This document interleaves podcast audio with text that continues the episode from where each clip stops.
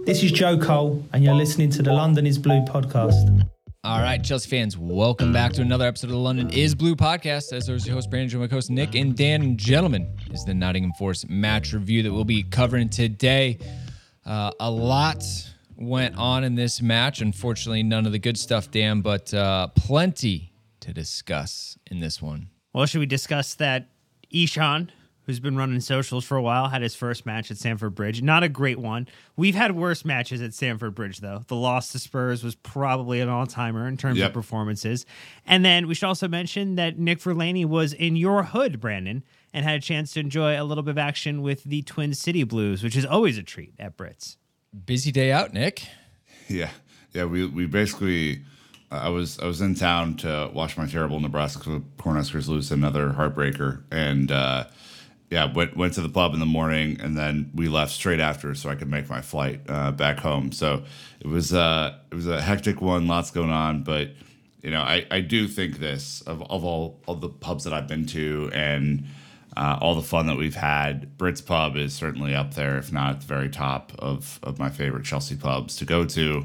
Uh, wonderful food, wonderful people, and uh, yeah, good to see everyone. It was a nice busy day, well represented. Even getting there like 25 minutes before the match, I uh we're like in the back corner, so that just shows how how locked packed. in they are. Yeah, it was great. Um, look, we're gonna be talking about this this one, trying to break down as best we can. Uh, I think instead of really talking about what happened minute by minute, it's gonna be more of a big picture conversation because we all saw what happened. Not a lot. We're gonna figure out if they're the new bogey team for Chelsea this season. Uh, we have some predictions around that, which is uh, interesting. Uh, we're gonna gauge on the panic meter. Where do you fall on this one? And then obviously we'll close it out with the transfer window finally ending. So as we jump in, as always, Dan, you know what's coming. The three word match review. Yeah, the people were on it yesterday. No surprise. There were a lot of bad ones in terms of just not being super happy, but there are ones that at least tried to be humorous in light of the result. We had Chelsea HQ with the "We need goals." Surprise, surprise. Jeremy eight underscore eight. Call us Wendy's, and the reference was four for four in terms of the performances in the Premier good. League and That's points. good. It's really good. Tano with the should have spent two billion. I mean, maybe. You had uh, JKT with the Lost in Woods. A lot of woods, tree, forest puns that I really enjoyed. Five takes with the trees stood tall. Pilo with the could not deforest. Yeah, these are these are good. These are good tree puns. You had Mr. Thurman with the January adults only.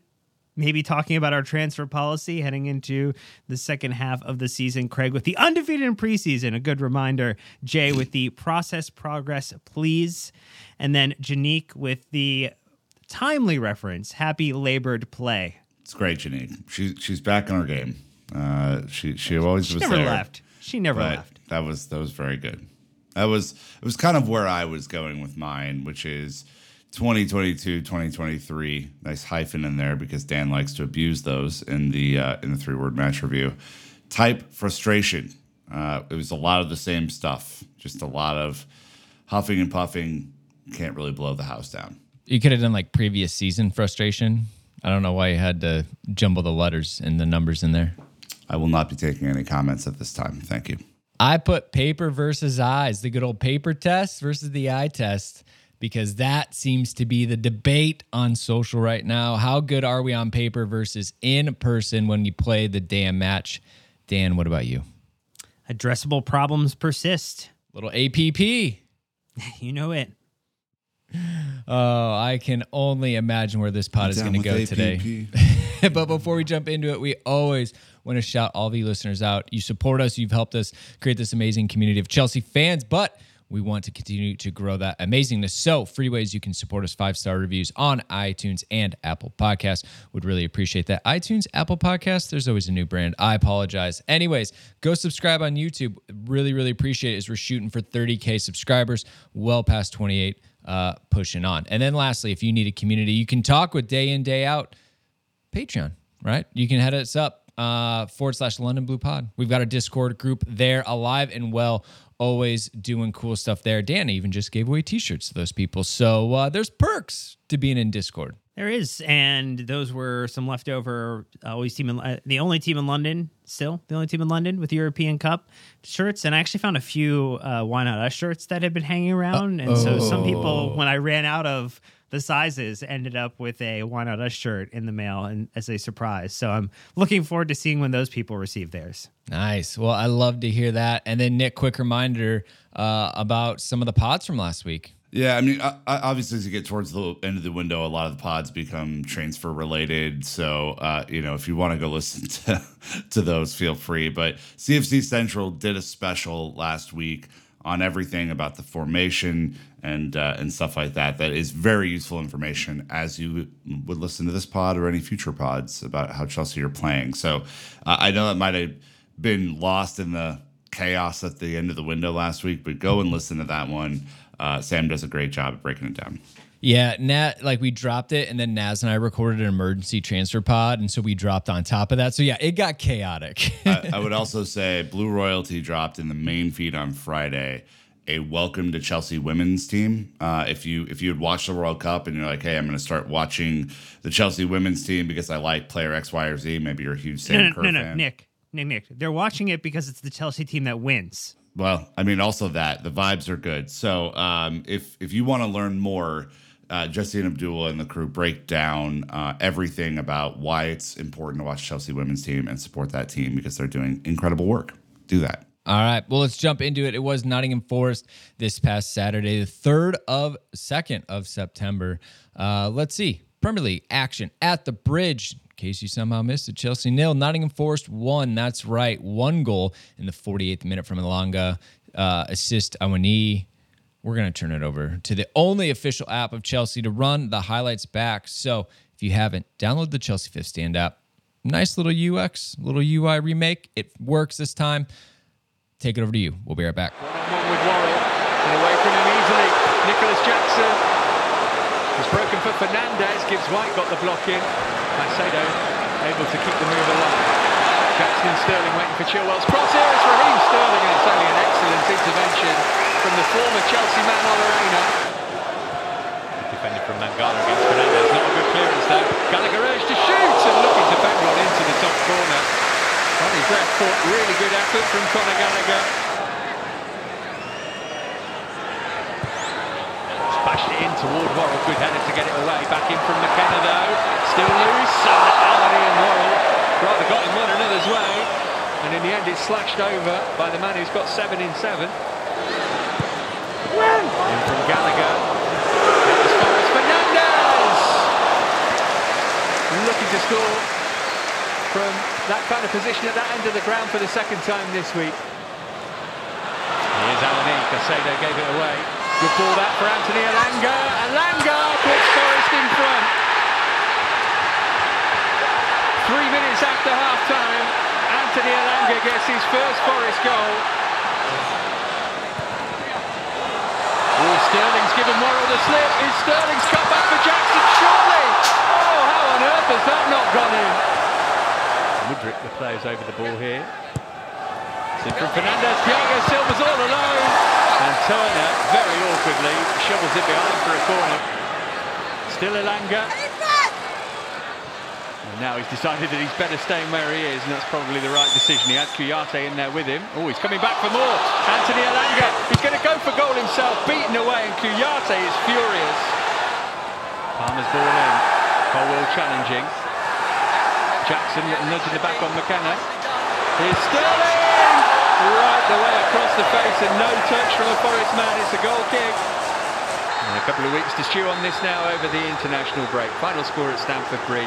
Chelsea nil, Nottingham Forest one. All right, Dan, lineup time after that. Quite lacking of energy, lacking of excitement recap. Well, it was Robert Sanchez between the sticks. It was, again, it, it shows it one way, but Disasi, Thiago Silva and Levi Colwill as your back three. Not really. With Malo Gusto, Ben Chilwell as wing backs effectively. Maybe, maybe not. They were both Caicedo wingers yesterday. I mean, it was like a two two eight two. It was unbelievable. It was great. Moises Caicedo, Conor Gallagher, and Enzo Fernandez really as your uh, midfield three with Nico Jackson up top and Raheem Sterling in attack as well. Again, the format none of the sites get the way that the formation plays right, and so that is the genesis of a lot of the problems that we have when discussing it. Cole Palmer got his Chelsea debut and Stamford Bridge debut after signing at the de- at the end of the deadline um, at the 62nd minute with Noni Madueke also coming on, and then Ian Maatsen and Mykhailo Mudryk both came on in the 77th minute. Uh, Petrovic, Bergstrom, Cucurella, Ugo Chukwu, and Deivid Washington were the unused subs. Yeah, we'll obviously get into the into the the actual formation of our total squad later on, but uh, appears that old uh, General Washington is staying. So we'll see. Oh, Presidente. Interesting end of the window. Top line stats Chelsea with a 2.3 XG to Nottingham Forest 0.76. Uh, we had 76% of the ball possession. We had 21 shots, only two on target. Uh, they had seven shots, three on target. We had 13 blocked and six completely missed the goal. Uh, just for those of you keeping score at home, we had seven corner kicks. Um, we had three cautions to their four. Um, we had three big chances. We missed all three big chances. They had two. They only missed one, obviously getting their second. And uh, that's kind of how it went from there. A little bit more detail. We had 11 shots inside the box versus 10 outside the box. They had four inside, three outside, which just kind of puts you in a little frame of reference of where the opportunities are coming from with only two saves by each goalkeeper apiece. Uh, Nick, I don't know about you. Uh, there wasn't a lot in this one, but an MPET shithouse moment of the match. Uh, no, not on a day like today. Unfortunately, we we just we can't we can't abide. The dude cannot abide. We have standards, which is good to know. Uh, all right. Well, we're going to take our first ad break. When we get back, we're jumping right in to the first half. So thank you to the sponsors, and we'll be right back. There is no I in team, but there is one in Indeed, and that's the hiring platform you need to build yours. When you're hiring, you need Indeed.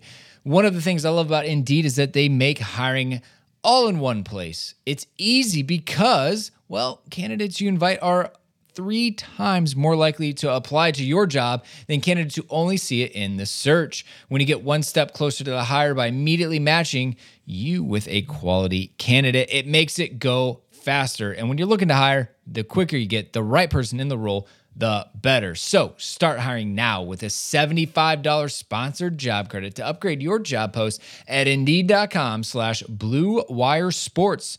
That offer is good for a limited time. So claim your $75 credit now at indeed.com forward slash blue wire sports. Just go to indeed.com slash blue wire sports and support the show by saying you heard about it on this podcast. Indeed.com forward slash blue wire sports. Terms and conditions apply. Need to hire? You need Indeed. All right, but before we do, reminder Blue Royalty is up and running, as Nick said earlier, as well as the the Dispatch, our weekly newsletter, Dan. So we're pushing that really hard. Really excited about uh, um, good friend Sam CFC Central taking the lead on that. Yeah, he's enjoying it. And hopefully you're enjoying it when you read it as well. So that's a nice thing. And look, he's on a little bit of a European adventure for the next uh, 10 days, probably now at this point. So maybe we'll get some observations and thoughts from his little journey around Ooh. the continent. Maybe we get some food reviews from the road. That would be some spectacular stuff. He's he is a foodie. If you've ever met Sam, that dude knows food like anybody else. It was unbelievable. So food reviews, You know, Sam. there, it's crazy. There's this WhatsApp group that we have that Sam Yeah. is also in, and you could just make the ask right there. Absolutely not. I want to see it in writing, Dan. Commit, commit, Sam. Do it. Well, let us bef- let's tease that and go back to the match here, uh, because if we look at the first half, We could just talk about food if, if you wanted to. I mean, we don't really have to do this to ourselves, do we? Yeah, we we signed up for this one. Uh, first half in terms of getting after it, getting you know the game started right. Uh, bright positives. I mean, Sterling even had a very clear cut chance in the second minute of the match, um, and and, and we had uh, you know a very I would say positive start at the bridge. Uh, things the the atmosphere was good, the weather was good, everyone was up for it. Uh, we had a bright start, but it, it very quickly changed. I think um, you know halfway through it before I, we get can into I touch on that really You quick? sure can, Just- for I- sure. I just think one thing that we have to remember, and it's crazy that I'm the person telling people this on Twitter. Incredibly young team, despite a pretty okay preseason, a lot of new faces even since preseason ended, right? If that goal goes in first, like it did against Luton, right? The team, we've seen the team grow into the game and blossom. When it doesn't, we've seen them kind of be frustrated, right? And it's almost as if that the team needs to build confidence together as a group. And when your leader in, in attack, which Sterling has clearly been throughout the start of the season, misses what I think is a pretty goddamn clear chance to score, I think the team is kind of looking around for answers a little bit. Just, just, I'm being. This is me being honest about like the situation, and and I think this is why Brandon we we struggled a little bit because just imagine if that goes in, the amount of other chances that were created throughout the game, or even in the first half, as you'll go through the numbers. I think we win this game three or four nil. But when when you still have some of those players who remember the the bad parts of last year, where we didn't score, we would never score. At, like the bridge got nervous too. The atmosphere kind of dipped a little bit. Like that's I think what happened here, and it sucks that it's that way because you know Liverpool can go score whenever they want, right? They scored the two goals with ten men last week, and they have that belief, but they've done it for years. Like this team hasn't done it yet. They haven't proven it to themselves. I think that's why we're going to talk about some of the frustrating parts here. That's Six all. of the players on the pitch were actually not present in Chelsea's configuration last season. So I don't know if they would have felt the same. I think the weight of expectations is on everyone right now, Dan. That's it. That's all I'm saying. I'll back off. Well, I I mean everyone knows that after last season there needs to be a 180 degree change uh, off of that. Um, the first half produced a lot uh, outside of goals, right? So 1.12 xG from the first half. Uh, we had 69% of possession. We had 11 shots, only one on target, three off target, and seven block shots. Stan, Th- this is kind of the the summation, right? On the other side, we are limiting our opponents pretty well. They had a 0.24 xG for Forest, right? They only had 31% of the ball. They had three shots, none on target. All three were off target. None were blocked. Like it, it seemed like things are going well. But to, to Nick's point, we know that pressure does build on these young players. We're still waiting for certain things to take grasp and kind of get our firm footing. And the break just did not come in the first half, albeit from all the data points to suggest you could have gotten something. We only had 9% of our shots on goal, which isn't ideal. Well, I think the thing that I would say is there's two things that can be true at at the same time. One is that Chelsea were getting an opportunity to attack and had the majority of the ball, and were turning possession into shots. The shots were just not high quality shots.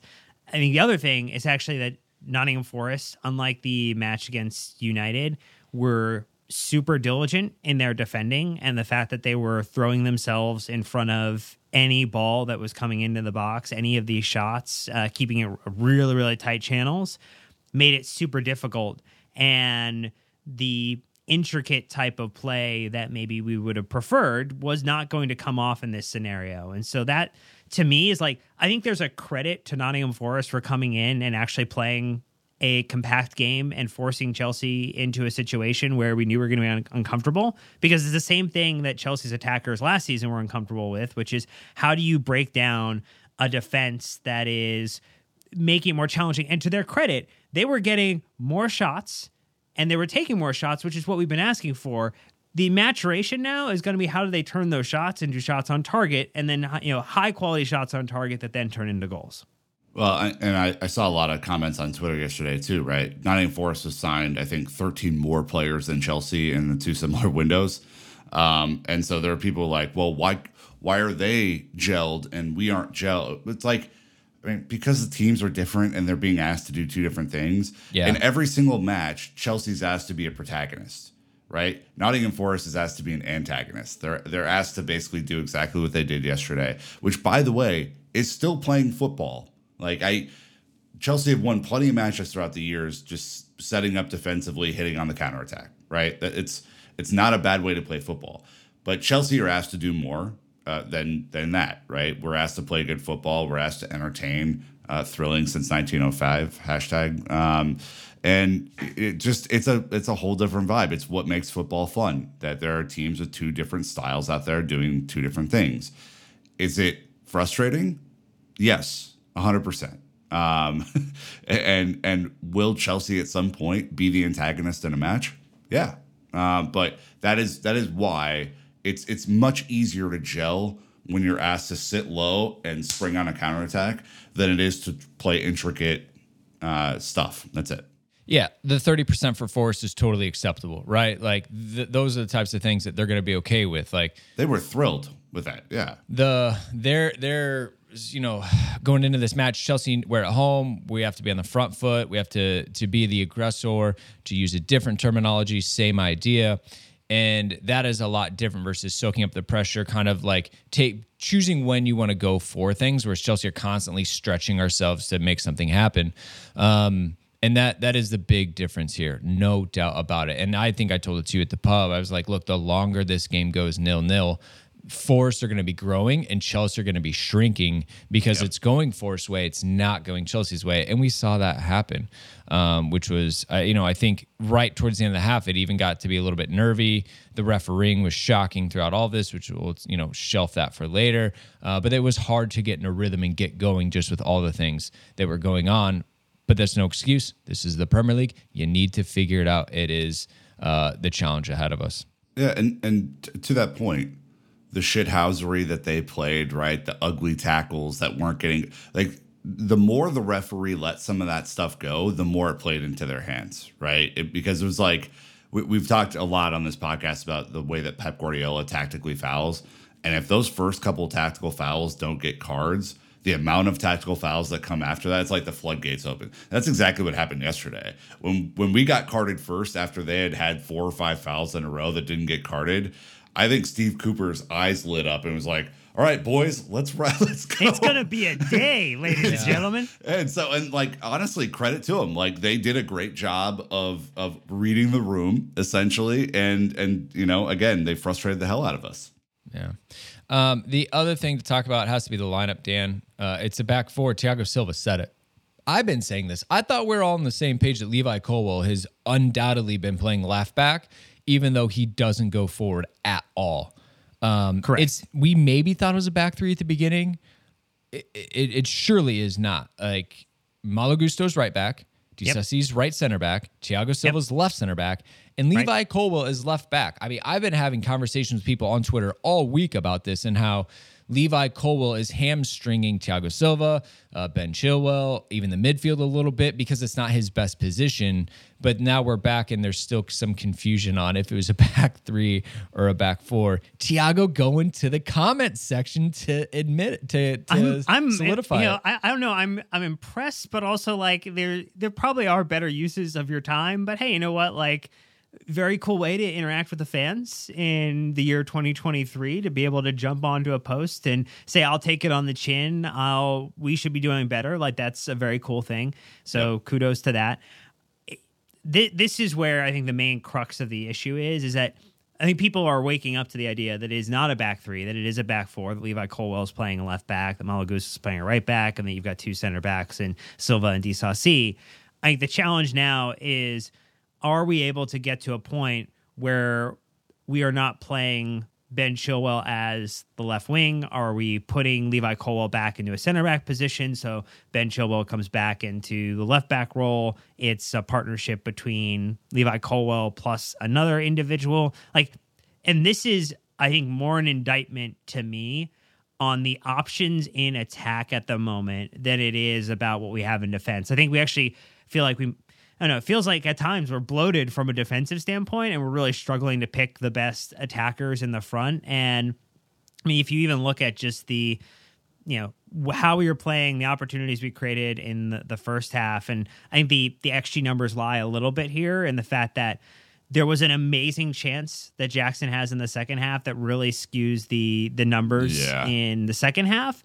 But we were a much better attacking unit in the first half, and. Agreed to me, it's more like how is Mudryk? How is Madueke? And we know that you know Mudryk just came back from an injury. Madueke just got first minutes with the team in the midweek, and so like they are clearly not where they need to be yet. Palmer just came in, so like it just made it by de facto that like Chilwell is the guy up front, and whether you like that or dislike it, it's just a matter of where the squad is today, and the squad not being fully healthy, and Pochettino thinking that that's going to give him the best option. It's not perfect. It's not great. It's not producing the best football, but like that's the short term solution, Nick. Yeah, I mean, I think we we we can talk a lot about the formation and what's limiting and stuff like that. I mean, I I think you, you could be forgiven against Liverpool because we did drop into a back three defensively at times to think that this was a back three, but ever since then it's it's not been right. Um, and you have a bunch of problems, largely brought on by the fact that Nkunku was hurt.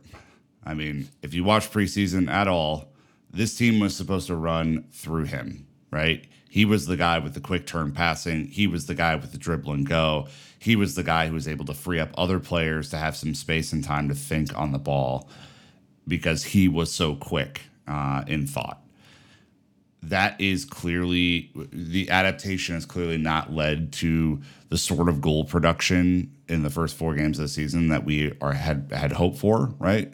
With some of these new attacking players. And so you leave every game feeling very frustrated. Um, that you know, you're only able to get, you know, take Luton out of it. You're only able to get one goal a game if you're lucky. Um, and so yeah, is it ideal to have Ben Chilwell play left wing? No, because he's not Marcos Alonso, right? That that isn't his only strength is attacking. Uh, he's a he's a pretty goddamn good left back, right? Is it the right place for Levi to be? Probably not, right? Is the right place for uh, Thiago Silva to be isolated against Awoniyi, who is a big, strong lad? No. Uh, is Disasi uh, the second coming of Carvalho? No, not right now, right? Like Malo Gusto's being asked to do a hell of a lot down that right. Sterling's being asked to be the primary outlet up top. Nico Jackson doesn't quite have an idea of where anyone else is going to be at this point, and thus the service into him and his touches are, are relatively low compared to where they were in the preseason. So, I I look at all of this as a problem and and basically a forced adaptation because the guy that we thought was going to be the guy this season is not available right now. And it's forced everyone else to try and adapt. And outside of the one game, they haven't done a great job offensively. That's that's kind of how I read the room, Brandon. Which is pretty much how the second half went. Uh, as we kind of wrap out this part of it, uh, we we continued to pile on the shots. I would say the longer we went, we did make some early subs, which is good. But the the more disconnected it, it all came. Right, the second half was was far less. Um, it was panicked. It, it, exactly. They, they put the pressure on themselves, and it just didn't work out yeah, giving up that goal three minutes after halftime, unacceptable. Just ruins everything that you probably had just talked about in the halftime talk, and and the plan blew up. Um, we still got another, you know, 1.18 xG to Dan's point. That largely, I think, what was it, 0.74 came from Nico Jackson's. Lunge. It got graded down to like a 0.4 effectively. So either I mean, way, the, the majority of it, the majority of like the one individual shot representing you know 40% or so or you know 30 some odd percent is i mean that that is a big chance. When you talk about definitions of big chances that is a big or biggest chance that chelsea had. You think uh, 69% possessions a lot? We had 83% in the second half. And forest got their goal. They didn't need the ball anymore uh, we had 10 shots only one on target again three off target six block shots it just means you cannot get the ball out of our feet fast enough. Yet in the second half, Forest had four shots, three on target. They were absolutely clinical when they did hit on the break uh, going ahead. So that's kind of how it, it, it shook. Uh, defense struggled today. Um, I think holistically, the midfield, interesting. There's a lot of conversation about that. Really didn't produce what we needed them to on the day, which is keeping things really interesting from a debate side. But anything else you guys want to touch on just real quick on first half, second half, as far as where it was? I mean, I think we all felt the frustration minute by minute grow until we got to the the stoppage time at the end of the second half. You're like, maybe, maybe we can pull something out of our hat, but like we had all resigned that it wasn't going to happen today. Yeah, I mean, look, that goal I think what made everyone so frustrated about the goal we gave up it is the most simple goal that you can possibly score. Right, three passes, one from midfield up top, and then two in, and then it was an easy goal to give up. Again, I uh, people were talking about Sanchez being a problem in this game. He faced three total shots. I mean there wasn't much that they offered. Um, they they were good in the in the counter attack of the second half, you know, and, and holding the ball up and stuff. Because Awoniyi is he's a real player, man. I, I really enjoy watching him, except yeah. against us when he uh, causes us tr- uh, trouble. But they were all over us, and uh, they they countered uh, at critical times. We lost the ball a lot in dangerous times or dangerous moments, I should say. Mudryk ugh, almost gave up two goals from giveaways himself. So, yeah, it was just a disaster, Dan. It was not a good second half. I mean, this is the one that if things were going better or we had had better league performances so far, we would write it off. And I think that changes the context of where people are at. We were talking about how it was going to feel like it was a long international break, and right now it's going to feel like a really good long international break because we need time for this squad to continue to get fit, get healthy, and allow Pochettino and them to, the ones that don't have to go international duty, to get an opportunity to really set up for this next run of winnable games in the Premier League. All right. Well, we're to wrap there, hit our ad break, and we get back. Uh, want to figure out where we're at on the panic meter. I mean, it's never too soon, right? Never too soon to hit the panic button. So thank you to the sponsors, and we'll be right back. Are you missing out on your favorite show because it's not available in your region? Trying to keep your private time private? Well, let me introduce NordVPN. If you're bored of US streaming services, why not take it for a spin in the UK? Using NordVPN, and at the click of a button, you can do just that. No need to travel to Japan for your favorite anime when NordVPN brings it right to you. With 5,000 plus server options, no show is out of your reach. Grab your exclusive NordVPN deal by going to nordvpn.com forward slash London is blue, you know, like the name of the podcast, to get a huge discount off of your NordVPN plan plus one additional month for free. It's completely risk free with Nord's 30 day money back guarantee. We all love to binge, but privacy is a big deal too. NordVPN keeps your information encrypted so you never have to worry about your IP or location getting out threat protection. They've also doubled down on keeping you safe with their new threat protection feature. Say goodbye to intrusive website ads and malware. Even if you download an infected file, threat protection kicks in and deletes it before it makes a mess of your computer. Don't forget, there is literally no risk to you with their 30 day money back guarantee. Give it a try, and if you like it, great. If you don't, They'll send you a refund and you can pretend the entire situation never happened, just like Chelsea's 2022 2023 season. Check out my link at nordvpn.com forward slash London is blue to get your subscription started today. nordvpn.com forward slash London is blue. All right, panic meter time. I think a lot of people are freaking out on social media a little bit. I think some of the conversations in the pubs are a little bit escalated. And uh, I think we should just jump into that a little bit because um, there might be some answers, Dan. I think that's what we've been kind of digging around a little bit. I've got uh, a bit of a speech prepared. Nick kind of alluded to it earlier, but oh I want to let you navigate this. Four score and seven years ago. You see it. Four results and zero goals ago. Look, we so I, I put Kier's uh, you know, you remember Kier who is who joined us for the podcast that we did, the episode we did on Petrovic coming into Chelsea. His three word match review was performance was fine. And I think if you take it in isolation and you look at yeah. some of the numbers about where the trend line of Chelsea is going this season to last season, same amount of times, that he brought up two main points. One, the attack is a lot better, and that in general, the attack has a lot of really good things going in its direction outside of the goals, and that the defense is actually as good as it was last season with a completely like retooled type of grouping and even considering the fact that some of our first choice players are not in their own the right position or maybe not even available. And so i think that's the framing is that the doom and gloom feels bad on the day and bad on the results, but the underlying progress is not necessarily something that you can just walk by and say like, "Hey, with a young squad who's in the Premier League, who's coming together and working to become a side, some of them not arriving until very late in the window or being deputized due to injury, that like we're making progress. It's just it doesn't feel good to have to watch the progress when you're playing and real points are on the line. Yeah, I mean, I'm I'm right there. I'm putting the panic button in the pantry up on the top shelf and leaving it there for a while. I, I don't I don't see the need to freak out at this point.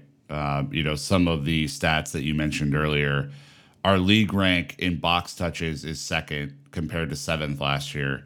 Uh, our final third touches is ranked first in the league uh, compared to fifth last year. Carries into the box third, passes in the box second, progressive passes second, progressive carries third, shots third, right? XG per shot tenth. We got to fix that. That's right? like, that's, that, the one that you circle and say this is the Yep. problem. We haven't been able to get good shots out of all of this progression and movement.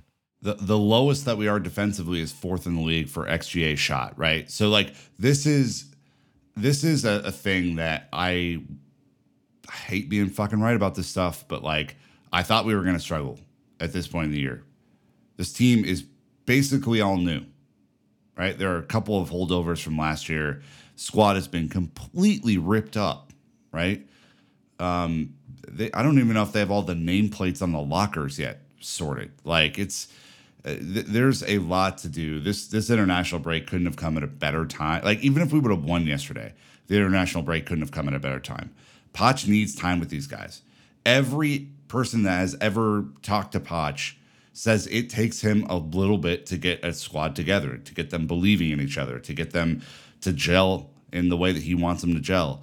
Four games is not a realistic timeline for that to happen. I'm sorry. I'm sorry if you're frustrated. I know it's frustrating to to watch us not score again, but I think a lot of people have a lot of trauma built up after last year that they're looking to release.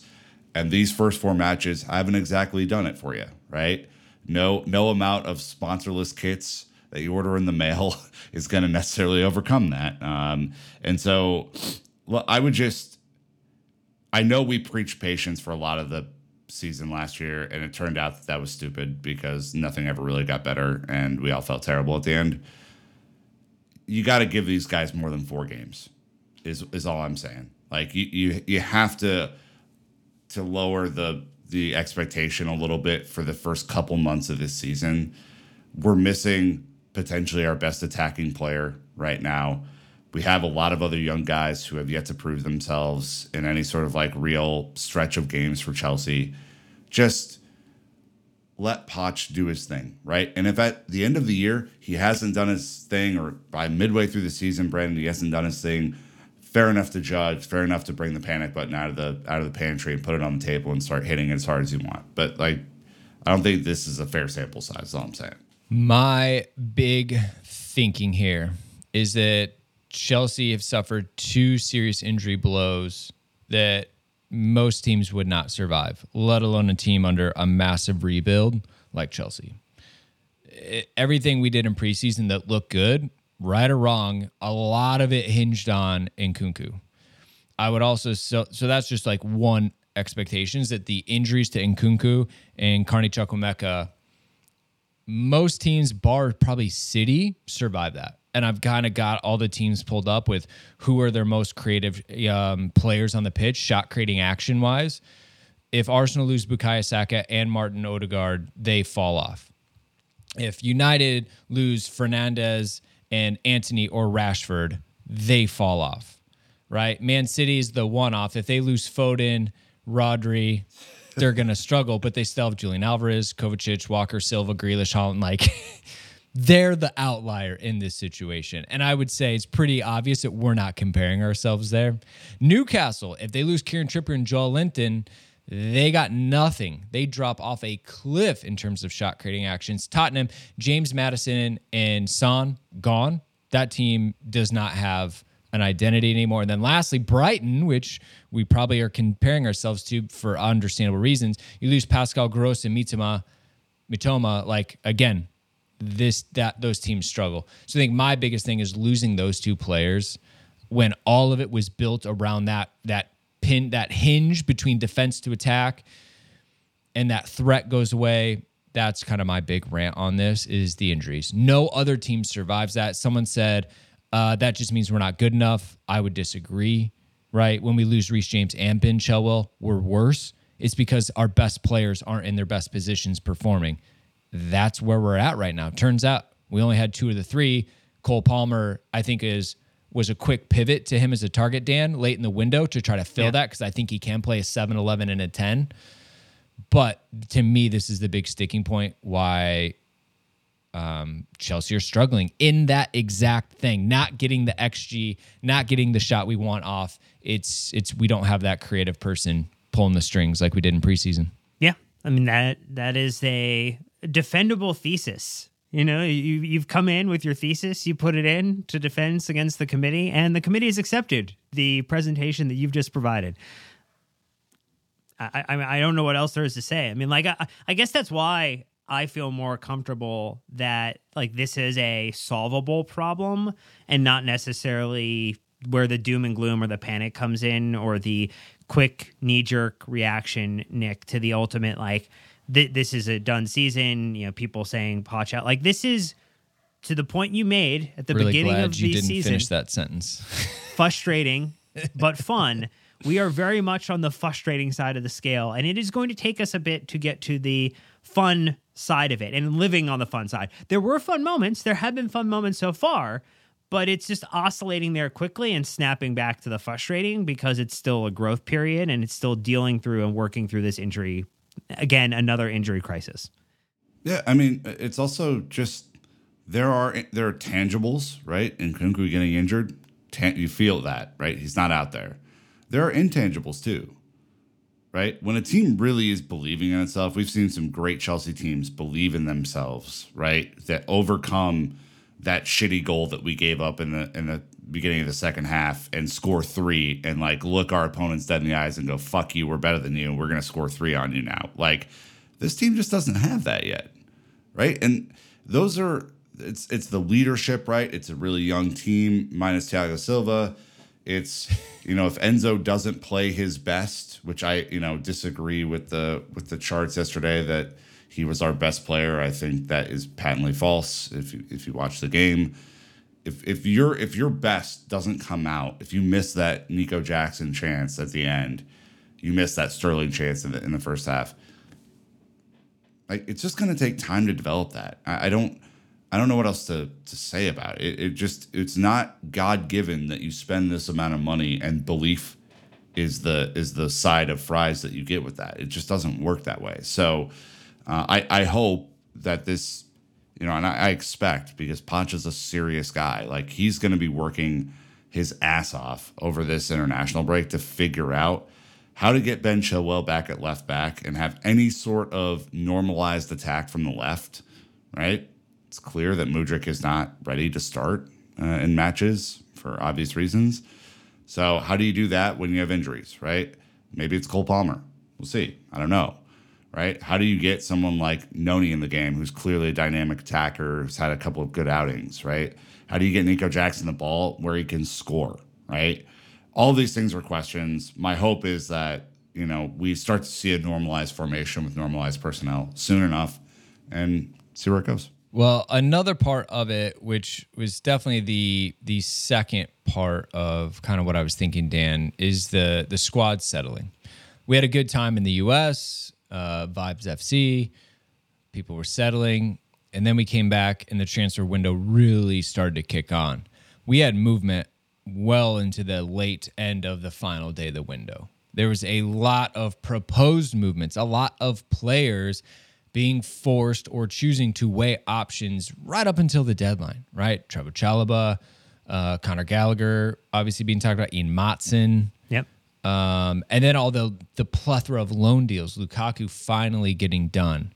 Um, uh, we saw, wasn't it Moreira who went out at the final hour to yeah. Lyon on loan? And we know that we only had seven loan spots. So you're waiting to see who was going to fill that, and he had to wait. Um, you know, to the end, Andrey Santos going to Nottingham Forest.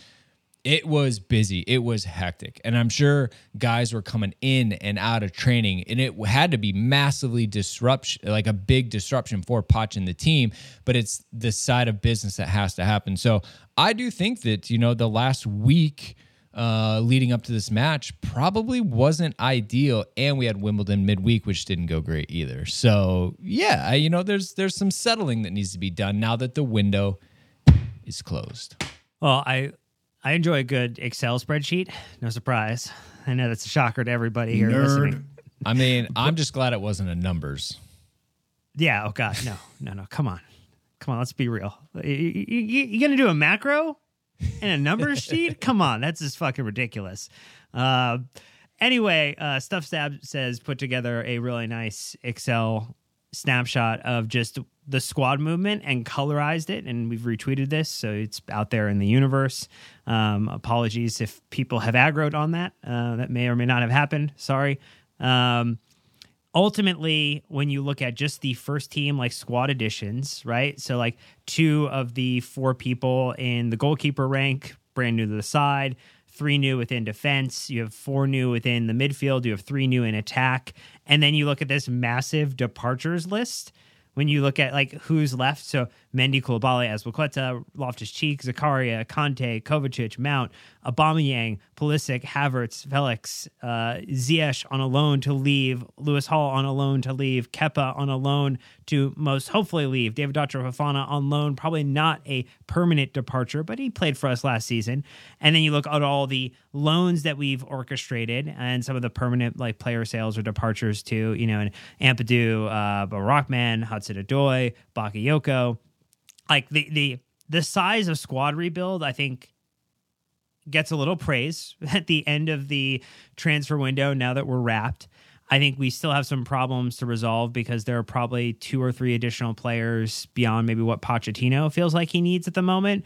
And whether or not you would say that they're in defense, because you know we know that Trev Chalobah Chelsea had agreed to a 25 million pound sale to Nottingham Forest, funny enough, before the window. Trev didn't want to go. The deal to Bayern Munich fell apart eh, because they wanted a loan and not a purchase. We knew that Cucurella was potentially going to go out, which have left the door open for Maatsen to stay permanently and to extend his contract. Now we're in a situation where what's going to happen with his contract? He's still yep. getting into the game though before Cucurella, which helps to underline like where he sits in the pecking order.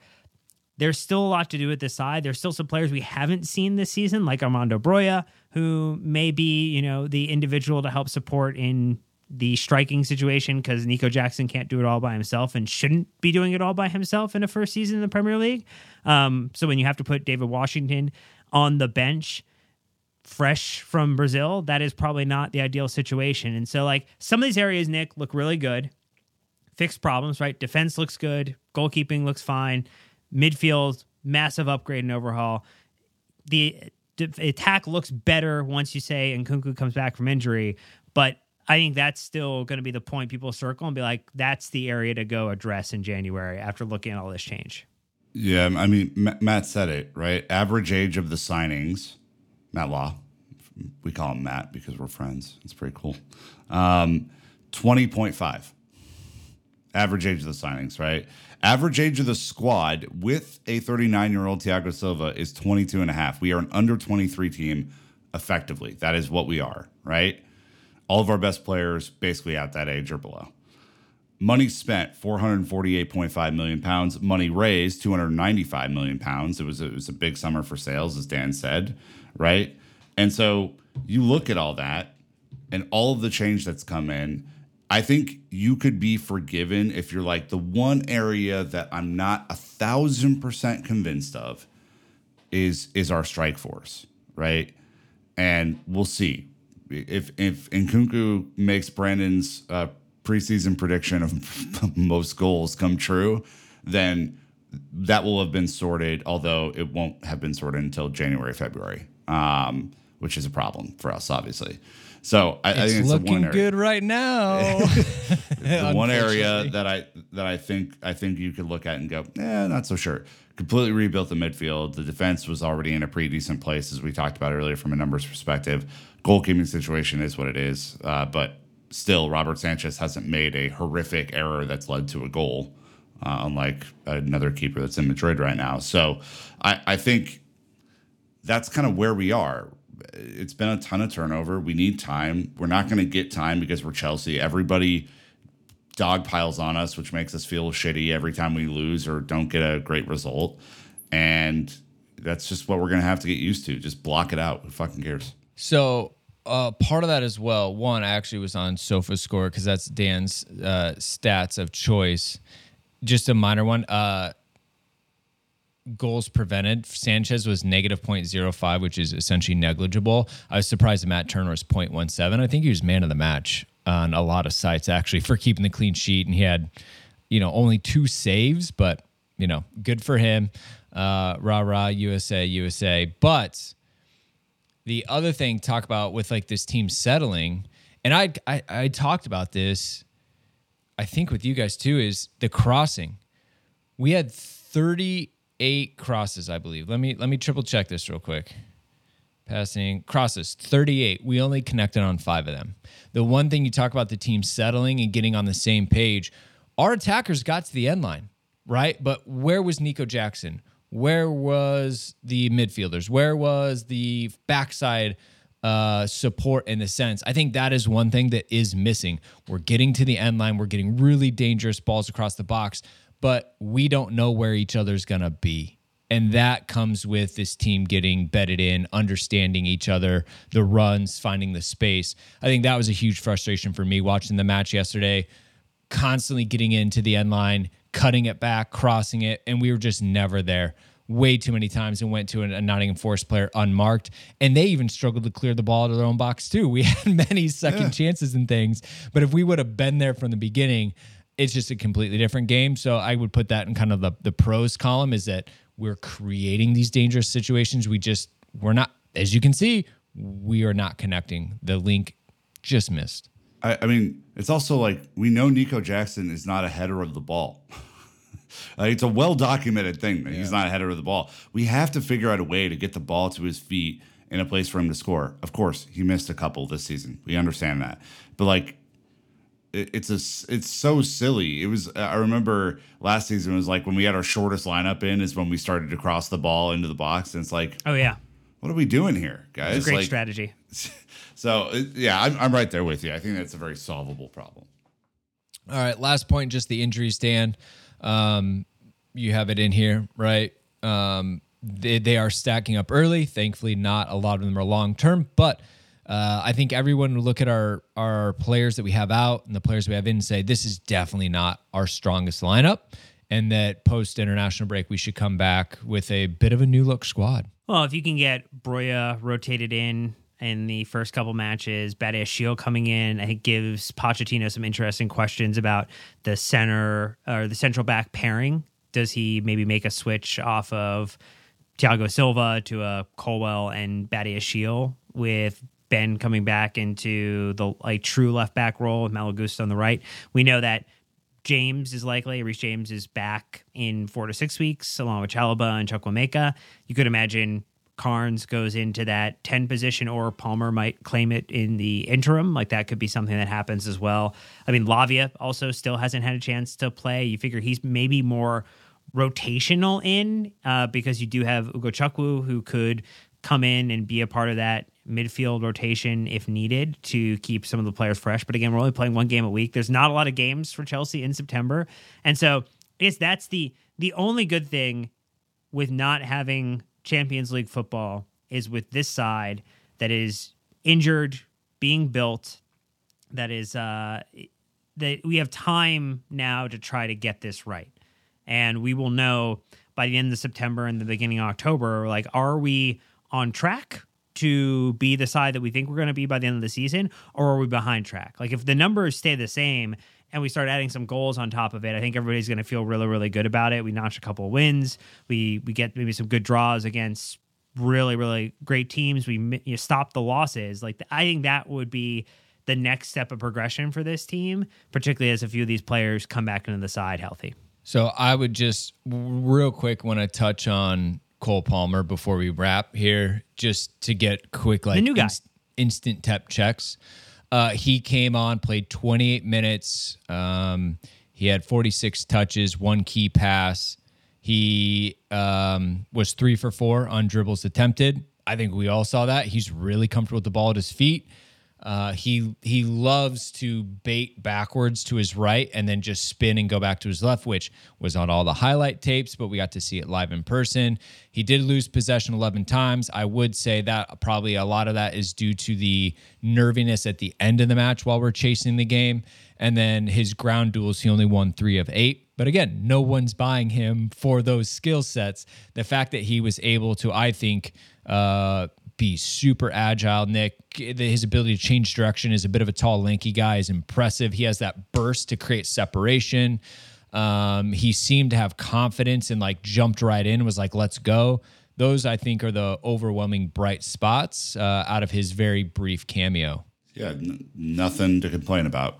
Um, he should have had an assist to Raheem Sterling, who could not put the ball on frame from a tight angle um, which would have, I think, completely changed the narrative of yesterday. Um, and was asked to come into a shit situation, and I think performed admirably given the pressure and the and the vibe that was in the stadium. He is part of the solution, but I would not say the whole solution to what Chelsea are looking for from an attacking perspective. And we'll have to see where he's rated in, in terms of where uh, you know, he plays maybe ahead of Mudryk, maybe in, in the number 10 slot ahead of Conor or something like that. I we, we won't know for a while on this kid, right? And I will stress that he is a kid. Mudryk is a kid. Noni is a kid. Like they are all 21 years old. And, you know, it's part of the reason why my panic button's up in the pantry right now. They're 21 years old, you know? So just I'm not telling you what to do, dear listener, but th- that is what I am going to do. Is I'm going to trust that, you know, 28 minutes of a cameo in a high pressure situation and playing relatively well is is maybe not going to determine the entire future of one player. And so, you know, some decent stuff from him. I would assume there's going to be even more. Uh, Dan, any comment on the club saying they refuse to sign anyone over the age of 25, knowing that the average age of squad is, squad is 22.5. Obviously, the big one, which is easy to talk about, is James Maddison because he's doing so well at Spurs right now. Poch said he liked him, but um, were you kind of surprised there was a hard cutoff and that they only looked for youth? I mean, there's not. I mean, Chilwell is like a vet. Sterling is a vet. Um, your chart is fantastic, kind of laying all these things out, right? But it's like Sterling's 28. Um, Chilwell is I mean, 26. Disasi is 25. Let's just, you know. Right. Cucurella is 25. Disasi is 25. And then you got Grandpa Silva, who's 38. Like, besides Bettinelli, who's 31. Literally, this is a 25 and under squad, which is impressive. But I don't know. Is it weird to have such a hard cutoff and like ignore good young quote unquote options? Well, it's going to make things really difficult if the rumors about Chelsea going in for Ivan Toney in January are actually true because he's 27, so he's above the the Logan's Run uh, cutoff age. There, he would be put onto the the uh, the trains out of the city. Um, like like unfortunately, like it's a weird thing. I mean, I guess if it's a strategy, like the strategy has not come good yet. And so that's why there would be a lot of questions. Now, in a year's time or two years' time, are we saying differently? Like, wow, I can't believe we've got all these great players who've got five years left on a deal, and that's going to put them to when they're when they are 27, 28, and like the they will be going for 100 million pounds or 150 million pounds. Like that's the bet. The bet is not necessarily one that is a short term bet. And so it sucks yep. in the moment it potentially has long term value. But like maybe you make an exception. I think the question would be is that I think that they thought they made exceptions previously last summer for someone like Aubameyang or others, and it didn't go well for them. And so maybe the the thought is we're just going to go like we're going to flip back on this because this did not work for us. So let's let's embrace our strategy and go, you know, just head first into it and see what happens. I, I think the age is more about the culture that we're trying to build or rebuild than mm. it hmm. about anything else because a lot of these guys are impressionable young guys. And with a strong leader like Pochettino and some strong veteran presence in the team, you can, I think more easily mold them into the players that you want them to be than a 35 year old striker who gets goals a game. Now, I want to see goals, right? So that that shaping and molding has to happen relatively quickly at a club like Chelsea. You don't get four or five seasons to become the player that you thought you were gonna we thought you were gonna be. Uh, but I, I would bet dollars to donuts that that is the the primary reason for for the youth revolution, uh, although not the youth revolution that Phil necessarily wants to see. Viva la revolution, Nick. We will see. Excellent uh, French, Brandon. Just a stunning. I think it was Spanish. I mean, I'm really hoping it was Spanish because. Viva. Viva, Vivir. All right. No Dan of the match, though, this time because, uh, as Dan once said, them's the rules. And Nick got mad because he said it first. So, table. The table, as it stands, it's a bit goofy. It's still early on. There's still a few matches to be played, Dan, but um, it's not where we wanted to be. I think Ollie Glanville jinxed us by showing how high we could jump up in the table with three points. We got a little aggressive, and we're currently in 12th. But uh, I don't know. Not not I mean, where we want just, to see just as everybody predicted, City, Tottenham, Liverpool, and West Ham is your top four, with Brighton in the five spot. I mean, it's West really Ham. just West Ham is the big shocker to me, but I sold mean, Rice. Tottenham is the big shocker to me. I I genuinely did not see this coming from them. The the the Heung-min number nine false nine revolution has begun with uh, with Big Ange, and they're they're getting it done. Unfortunately, Brighton with Ferguson, like the amount of Chelsea can't buy a goal, but there were multiple players with hat tricks over the weekend is the unfortunate narrative that exists throughout all of this. I mean, on the other end of the spectrum, I mean, Everton have a single point, Luton have zero points, and Burnley uh, also on zero points, struggling. So uh, I, I, think that's maybe more expected amongst this than you yeah. know what happened has happened at the top. Which other than you know City, like you could have said anybody was going to be in the top and probably been probably been fine. You know, the projection you made. Like Newcastle have three points out of four games. They're worse than we are. Wait, should, yeah. are they in crisis? Oh, oh, not not like Chelsea though, Dan. Just remember because they've done it the right. I legitimately saw a pundit go, "Newcastle have done it the right way." Unbelievable! St- what by an entire country. Fuck! Are you joking me? You muppet. Ugh. Anyway, carry on. I, uh, I Everton. agree. Everton really suck they're gonna they're gonna be down this year. So far, it's just us and Villa who have not scored on the weekend. So that's how that's going for us. Um, but you know, we we, we kind of covered all that, so that that's frustrating. Um, some of the other results from around the league. Uh, Friday was Luton and West Ham. West Ham getting the three points there. Sheffield lucky, lucky three points. Uh, 2 2 draw there. Brentford Bournemouth 2 2 draw there. Burnley Tottenham uh, 2 to 5. So Tottenham splashing a little bit there. Uh, Man City 5, Fulham 1, Brighton 3, Newcastle 1. That's probably the big result as it stands on the weekend. Uh, Crystal Palace 3, Wolves 2, Liverpool 3, Villa nil. Villa really are not the team they were last season. Big regression at this point is the way it looks. As it currently stands, Arsenal won, United won. So uh, looks like probably going to be points shared, but expect plenty of drama in that one as it shakes out. Um, we're in a, an interesting spot, guys.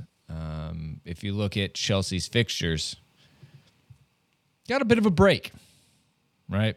So not playing until the 17th international break upon us. I'm bored. Two full weeks off. So I don't think there's any players that are getting called up that are on the verge of, you know, injury or not being healthy. So I guess that's the silver lining, Dan. Sure. Conte that's can't get called into the French team anymore. what a blessing. Now we have to worry about Nkunku, obviously, with that. But um, yeah, I mean, look, I, I think to round this one off, two weeks, right? Two weeks is a good thing for this team right? It's a good thing for us as fans. Um, I trust that Poch will have a game plan for how to best utilize these two weeks with the new players that have come in. I would imagine that there would be a lot of team building sorts of activities with those who are in the squad, with those who are injured to keep them a part of the squad, all that sort of stuff. I'd imagine that there is going to be a ton of, of you know, to use a word that we all use in our professional lives, a lot of workflow talk how do we get the ball matriculating up the field in the right way. Um, and and look, I I just I would hope that you're not so you the listener are not so frustrated by what was an incredibly frustrating game that we're losing the forest to the trees a little bit. That that's it. And Ah, I I am ah see what I did there. Uh, I am uh, I'm not the most optimistic person on this show. Uh, if you've listened for more than one episode, you'll probably know that. But I think the the overwhelming sense I have is that there's still a lot of fun to have this year, and I trust this team will do it. get right before Arsenal on October 21st. You have a slate of games Bournemouth, Villa, Brighton in the League Cup that you Yeah. absolutely want to do some business against on the pitch because, boy, oh boy, we just cannot take any type of Brighton narrative this season. Another team that is. The, the narrative around is overwhelmingly positive. Uh, Fulham, Burnley, and then you get to Arsenal at the very kind of tail end of October Yep. here. So you've got time to get it right, and because that run then goes Brentford, Tottenham, City, Newcastle, Brighton, United. Like that is a absolute gauntlet of matches to go through from the end of October into the beginning of December. So like get right now because you need to be ready for that part of the season. I yeah, there's no doubt about that. Um, especially with the injuries and things piling up. This is, I think, always the the point um, that Poch is going to be looking at to to get a lot of people back. Like I said, coming out of the international break with a little bit of look, people are talking about the Antonio Antonio Conte inflection point. Probably not going to be that drastic and that big, right? Because we obviously aren't going to change formations at this point. I don't think we're just going to play a more as you'd expect back four type of team. So, anyways, hope you enjoyed it. Uh, we got more content coming at you just because it's an international break doesn't mean we stop. So again, if you could support us anyway, whether it's free or paid, it goes a long ways to to keeping this ship a running. So uh, thank you to everybody. Uh, we'll be back later this week. But until next time, Chelsea fans, you know what to do. Keep the blue flag flying high.